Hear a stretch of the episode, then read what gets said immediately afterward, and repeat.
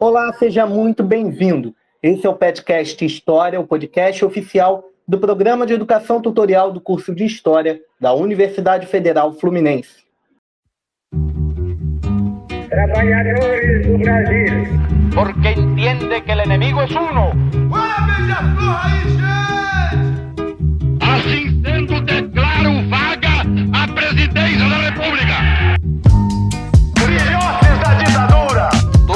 fronteiras da Alemanha Oriental estão abertas. Vai todo mundo perder. Isso é uma mentira, é uma pantomima, uma patuscada.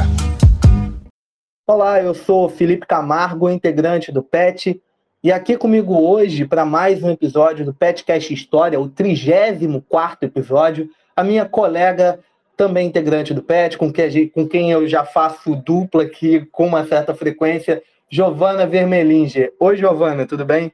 Oi, Felipe. Oi, ouvinte. Mais um episódio, né? A gente já está aí no 34 e mais um com a gente apresentando. É, espero que vocês gostem desse episódio.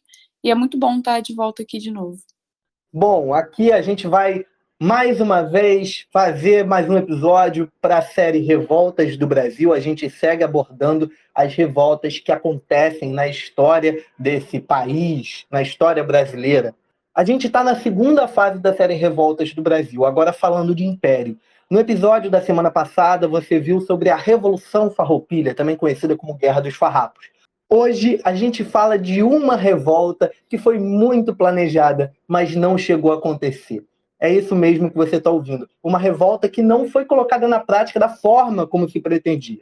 O episódio de hoje trata de uma importante mobilização revoltosa promovida por africanos escravizados na Bahia no período regencial do Império do Brasil, entre o primeiro e o segundo reinado. Bom, para a gente começar a falar disso, da revolta dos malês, que é o nosso tópico aqui, é importante destacar os malês. Quem são os malês dessa revolta? Como é de conhecimento geral e também já foi abordado por nós em outros episódios aqui, o Brasil, seja como colônia portuguesa ou como país independente, foi um grande importador de homens e mulheres africanos que foram trazidos para cá à força para serem escravizados. O tráfico escravocrata foi alimentado pela captura de africanos de diversas regiões do continente, o que nos leva a refletir sobre a grande pluralidade de etnias, nações e religiões presentes na África. Em geral, a gente está muito acostumado a ver referências a nações e etnias cuja compreensão religiosa se associou ao que chamamos de religiões de matriz africana ou afro-brasileiras, como o candomblé e suas nações características, e a Umbanda, que tem origem é, particular no Brasil, é formada no Brasil. Dentre isso, a gente pode citar a cultura iorubá, o eixo cultural iorubá, como uma grande referência dessa ampla disseminação no território brasileiro. Os iorubás constituindo um grupo étnico formado por várias nações que vão ficar conhecidos no Brasil como Nagôs. É muito importante a gente ressaltar isso, vocês guardarem esse nome Nagô, a África vai muito além da cultura reconhecida no candomblé, na cultura reconhecida entre orixás, entre vuduns, que a gente tem maior conhecimento, maior referência no Brasil. Sobretudo nas regiões do norte do continente africano, também conhecidas como saarianas, e outras regiões um pouco mais ao sul, que recebem influência dessa região saariana, há a forte presença do islamismo, que começou seu estabelecimento no continente por volta do século VII. Esse estabelecimento se desenvolveu e se espalhou, e a partir disso, reinos islâmicos também passaram a surgir. Bom, você talvez já esteja entendendo o caminho que a gente está traçando aqui nesse episódio. Entre os diferentes grupos étnicos que chegaram ao Brasil, entre as diferentes religiões, as diferentes nações, haviam também aqueles que seguiam o islamismo, que entre traduções e adaptações linguísticas passaram a ser conhecidos no Brasil como malês, a partir da forma como eram chamados na linguagem iorubá, o tronco linguístico iorubá, que predomina entre aqueles que ficaram conhecidos no Brasil como nagôs, reunindo várias nações africanas.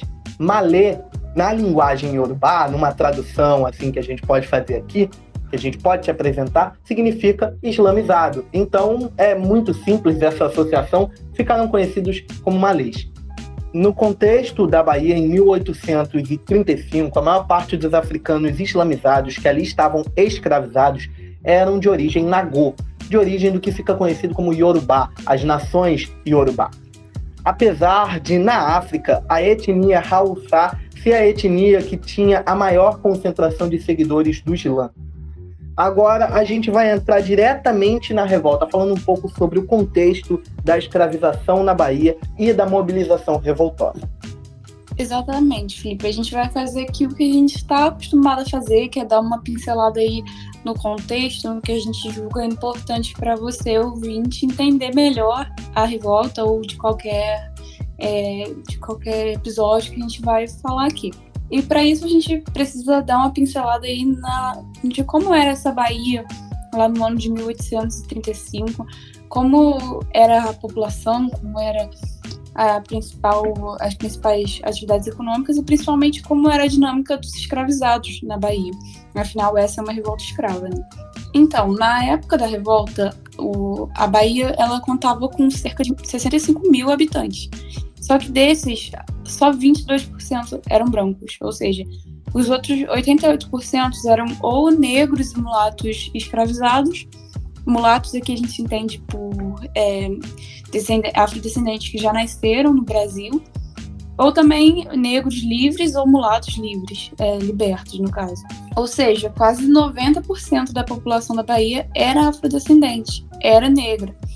E dessa população que era escravizada, cerca de 63% era nascida na África e trazida é, para o Brasil através do tráfico negreiro. Ou seja, é, é importante, interessante a gente perceber que essa quantidade significativa de escravizados que são nascidos na África, eles incorporaram e trouxeram para cá os seus costumes, a cultura, a religião e as práticas da sua terra, o que vai ser muito importante para a revolta, como o Felipe ressaltou na questão da religião islâmica, é, da, dos malês, né, do, do povo da etnia Nagô. Então a gente vê aí que a Bahia era uma província negra, uma província de maioria negra, de maioria escravizada, e que os brancos, na verdade, eram bem minoria. E a economia da Bahia, especificamente, especificamente de Salvador, girava em torno dessa mão de obra escravizada. Né? Toda a atividade econômica era baseada nesse tipo de trabalho. E na região ali que se chama Recôncavo, que corresponde às terras em torno da Baía de Todos os Santos, tinham muitos engenhos de açúcar e também umas plantações de fumo. E essas, assim, eram é, grandes atividades econômicas do Brasil, mas só que especificamente de Salvador, bem rentáveis, de grandes proprietários, senhores de escravos. E é, essas duas atividades são baseadas, assim como sempre foram ao longo da história do Brasil, na mão de obra escravizada, no trabalho forçado. Eles dependem diretamente disso em toda a cadeia de produção do açúcar e do fumo. Mas só que a escravidão no Brasil e em Salvador, como a gente está tratando aqui, ela não estava presente, ela não, só, não se resume apenas nessas grandes produções. Nesse ponto, em 1835, os escravizados eles também trabalhavam em outras atividades, como a criação de gado e o cultivo de outros gêneros alimentícios básicos, né, e que serviam para alimentar o, o, o mercado interno, como a mandioca. Só que eles também estavam presentes nas cidades, nas vilas, nas casas e realizando as mais diversas atividades, ou seja, eles estavam incorporados a toda a vida urbana, rural de Salvador, já que eles correspondiam à maior parte da população. A revolta dos malês, inclusive, ela foi constituída sobretudo pelos escravizados urbanos. E havia entre os rebeldes escravizados que exerciam diversas funções, como é, lavradores, remadores, escravizados domésticos, pedreiros, sapateiros, alfaiates, enfim, entre muitos outros serviços urbanos da própria cidade de Salvador. E esses escravizados urbanos, eles possuíam um controle menor por parte dos seus senhores. É, tinham mais, não liberdade, óbvio, porque eles eram escravizados, mas não tinham tanto controle total feito lá nos, nos escravos que trabalhavam na lavoura, né? Que a vida era a fazenda, enfim havia circulação, às vezes os escravizados não moravam na, no serviço ou na propriedade do, do seu dono, então isso facilitou a organização dessa rebelião. E outra coisa importante é que o contato entre os africanos escravizados e os africanos libertos na cidade de Salvador era constante, porque ambos muitas vezes desempenhavam as mesmas funções, né? Um na condição de escravizado e outro na condição de liberto, e até moravam juntos nos mesmos estabelecimentos, porque isso é uma, uma prática mais própria do, da dinâmica escravocrata urbana. E isso foi um fator importante para a mobilização e apoio do movimento, porque se construiu uma certa solidariedade da parte do, dos negros libertos para apoiar o, o movimento, a revolta dos escravizados islâmicos. E é importante lembrar que é, os crioulos, ou seja, os negros nascidos no Brasil, que não professavam a fé islâmica, eles não tiveram participação assim na, na cabeça da revolta, eles não lideraram a revolta, eles não pensaram a revolta, né? Esse movimento de organização foi exclusivo dos, dos africanos e dos, dos africanos malês, né, dos africanos nagô. Bom, e agora que a gente deu esse panorama do contexto social da Bahia e, em, por volta do ano de 1835, do ano da revolta, né, a gente pode falar um pouquinho sobre o plano dos malês. É, se essa revolta foi planejada, como ela foi planejada e quais eram os planos e as aspirações desses escravos. E para começar a responder essas perguntas, eu acho importante primeiro dizer que sim, foi uma revolta pensada, foi um movimento político e pensado e, e programado. Não foi um ato desgovernado de resistência ou só a favor da liberdade. Foi um, um movimento construído a partir de reuniões é, entre os malês que se davam escondidos, obviamente, tanto na casa de libertos, nos locais de trabalho, né, de convivência e nas senzalas urbanas e nessas reuniões se estruturou um plano de ação pra, para o Levante e para a mobilização, né, para pensar como que vai se mobilizar todos os participantes da, da revolta para o Levante. E dessas reuniões saíram alguns líderes que se consagraram né, como os líderes da revolta dos malês, todos de origem nagô, e são alguns escravos que eu vou dizer o nome aqui agora, talvez a pronúncia não seja totalmente correta, mas só para deixar registrado que são é, nomes importantes que, a partir dessas reuniões, foram encabeçando e disseminando o plano da revolta malê. São esses os escravos Aruna, o escravo pacífico Licutã, o escravo, também escravo também Nagu Suli ou Nicobé, e também da Salo ou da Malo, também um escravo. E por último, é, também o escravo Gustard. E também é, agora tinham os nagôs libertos que participaram da revolta e entre eles o, o líder Manuel Calafate. E também um, um liberto da nação Alçá, que se chama Elesbão do Carmo ou Dandará. A gente não sabe, infelizmente, quais eram os planos é, dos malês para se o sucesso da revolta fosse efetivo, mas o que a gente sabe é que eles não lutavam apenas pela liberdade. O plano era instaurar um reino islâmico e negro na Bahia, ou seja, Fazia parte do plano o assassinato de todos os brancos e provavelmente os, cri os crioulos e os que não seguissem a religião islâmica também. Inclusive, os trajes da revolta é, foram incorporados de, de, das cerimônias religiosas islâmicas, ou seja, quando os, os, escravizados saíram pelas ruas, eles vestiam um abana branco, uma espécie de camisolão tipicamente do universo muçulmano, e também carregavam é, em volta do pescoço e nos bolsos amuletos protetores islâmicos. E agora, falando um pouquinho mais da revolta, a data que eles escolheram para o levante foi a madrugada do dia 24 para o dia 25 de janeiro de 1835, que eh, nesse dia, em Salvador, eh, ocorreria a tradicional festa da Nossa Senhora da Guia. E nessa ocasião, eles pensaram que a população estaria reunida de fato, como sempre se reunia, na Igreja do Bonfim, o que facilitaria o plano desse massacre, desse levante, porque todos os brancos da cidade e muitos outros estariam lá reunidos, as casas estariam vazias, as ruas estariam desertas. E eles também escolheram uma data no final do Ramadã, né, um mês sagrado para os muçulmanos. Mas, assim, afinal, o que, que rolou nessa noite do dia 24? E por que, que a revolta não chegou a acontecer do jeito que eles planejavam, igual o Felipe falou no, no começo do episódio? Vamos entender aí melhor disso. E, Felipe, você vai daí? Bom, Giovana, fofoca correndo solta é a resposta para nossa pergunta aqui. Por que, que não deu certo? O que, que deu errado, né? Bom, teve um delator ou uma delatora? 600 homens estavam reunidos para participar da revolta, né? Mas eles foram dedurados. Não se sabe por quem, pelo que, como. É aquela fofoca sorrateira que te pega por trás.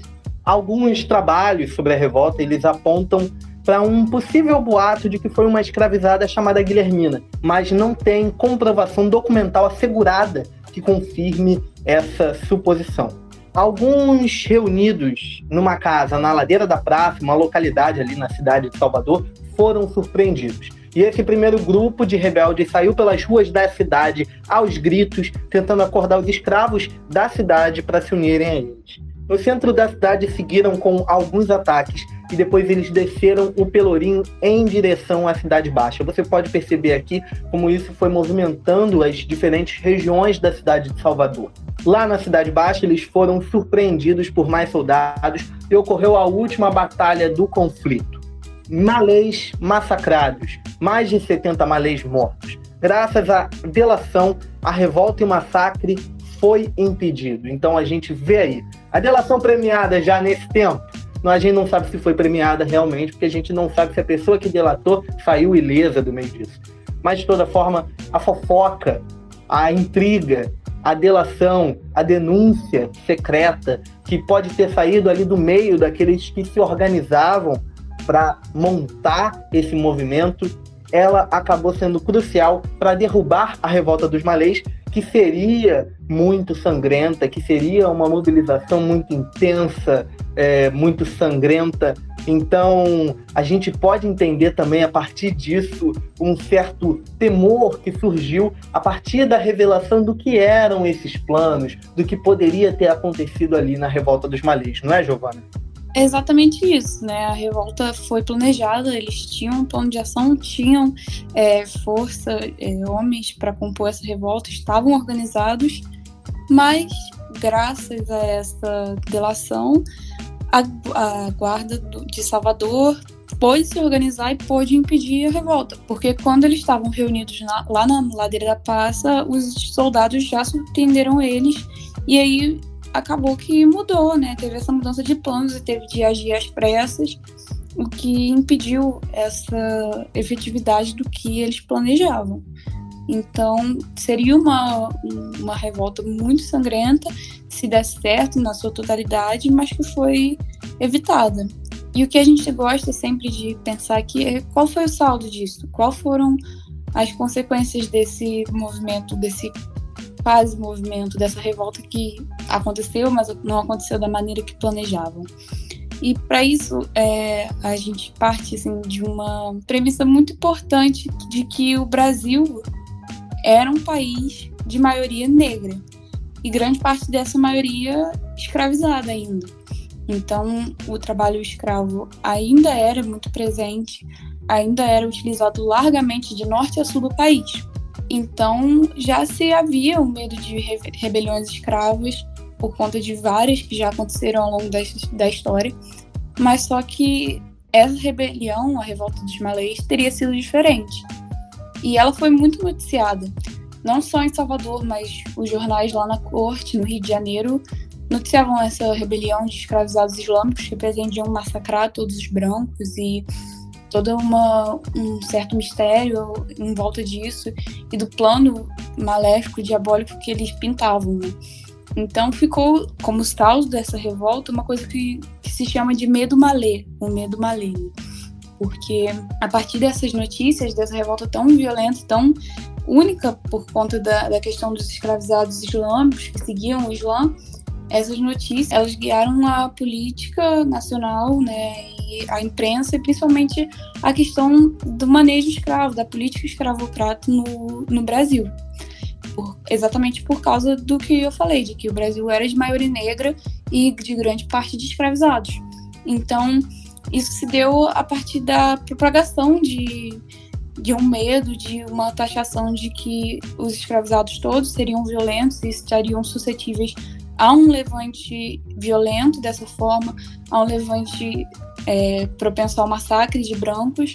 Isso se traduziu basicamente para a população escravizada numa maior repressão a troco de nada, a troco exatamente desse medo malê.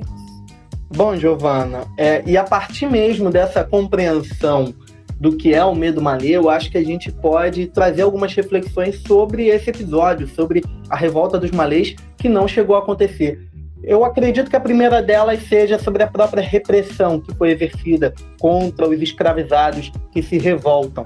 Ao longo do período colonial, que a gente já abordou na série Revoltas do Brasil, ao longo desse período imperial, é muito significativo a gente falar como o uso da força excessiva, a prática de massacres, a repressão por meio de massacres a esses movimentos revoltosos, ela é muito intensa.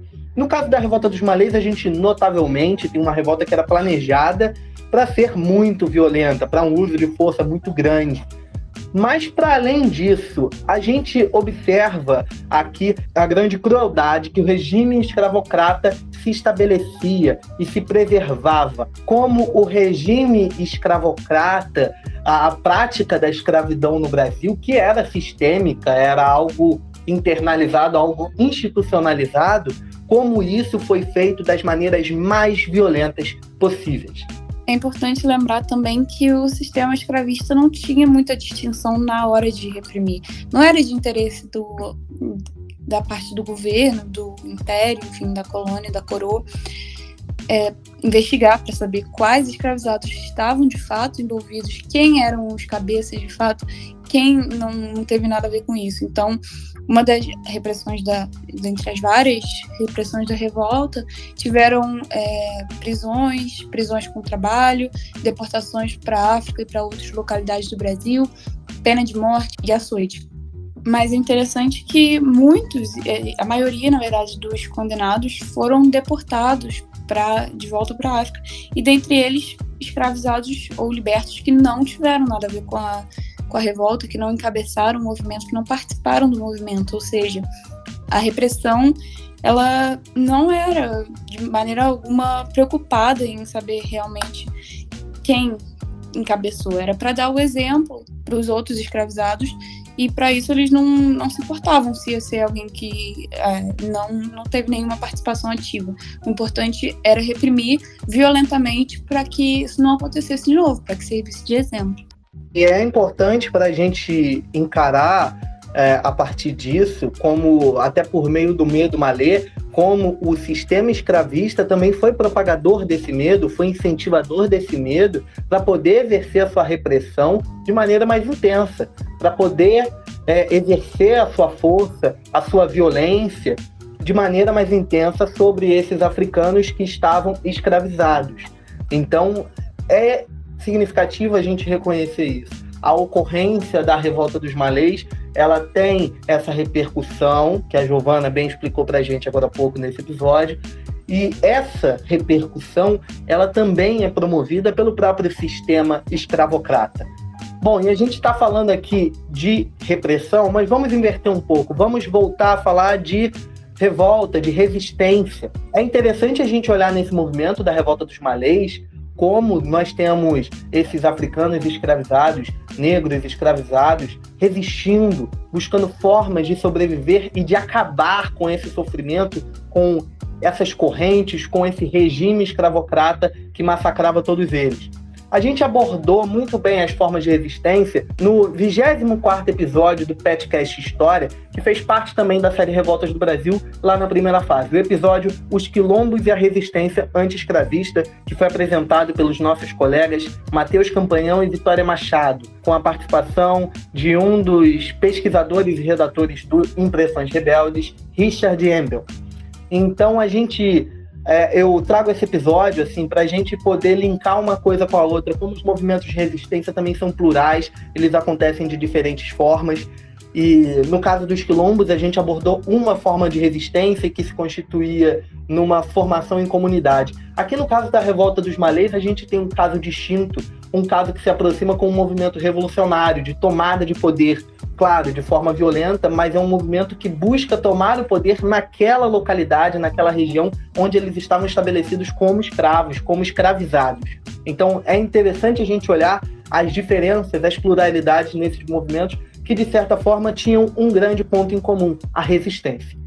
Perfeito a sua fala, Felipe. Eu acho que com ela a gente encerra muito bem esse episódio e essa reflexão toda sobre a revolta dos malês, sobre resistência escrava, sobre a diversidade entre os escravizados, né, da questão do Islã, da questão das, das diferentes nações e queria agradecer a você, ouvinte, por estar aqui com a gente, por ouvir mais esse episódio. Espero que vocês tenham gostado. E fiquem ligados aí na rede, nas redes sociais do PET, que vem muita coisa boa por aí na, na, na sequência da nossa série de revoltas e também nos outros episódios que a gente lança sobre temas diversos. Bom, é isso, e eu aproveito para lembrar você, ouvinte, de seguir o Pet nas redes sociais. No Facebook, a gente é Pet História UF Niterói. No Instagram, Pet História UF. No Twitter, Pet História. E também vou lembrar você de seguir a gente nesse aplicativo, nessa plataforma onde você está ouvindo o nosso podcast. Dê essa força para a gente, dê essa moral e você vai sempre saber quando tem episódio novo. Bom, mais uma vez agradeço demais a sua presença aqui com a gente. Fique ligado nos próximos episódios. Na semana que vem, a série Revoltas do Brasil volta com mais um episódio falando sobre a revolta das carrancas. A Giovana vai estar tá lá. A apresentação e o roteiro desse episódio foi feito por mim, Felipe Camargo, pela minha colega Giovana Vermelinger. A produção é de Maria Samorati e Maria Luísa Coelho, e a edição é de Maria Luísa Coelho. Até a próxima!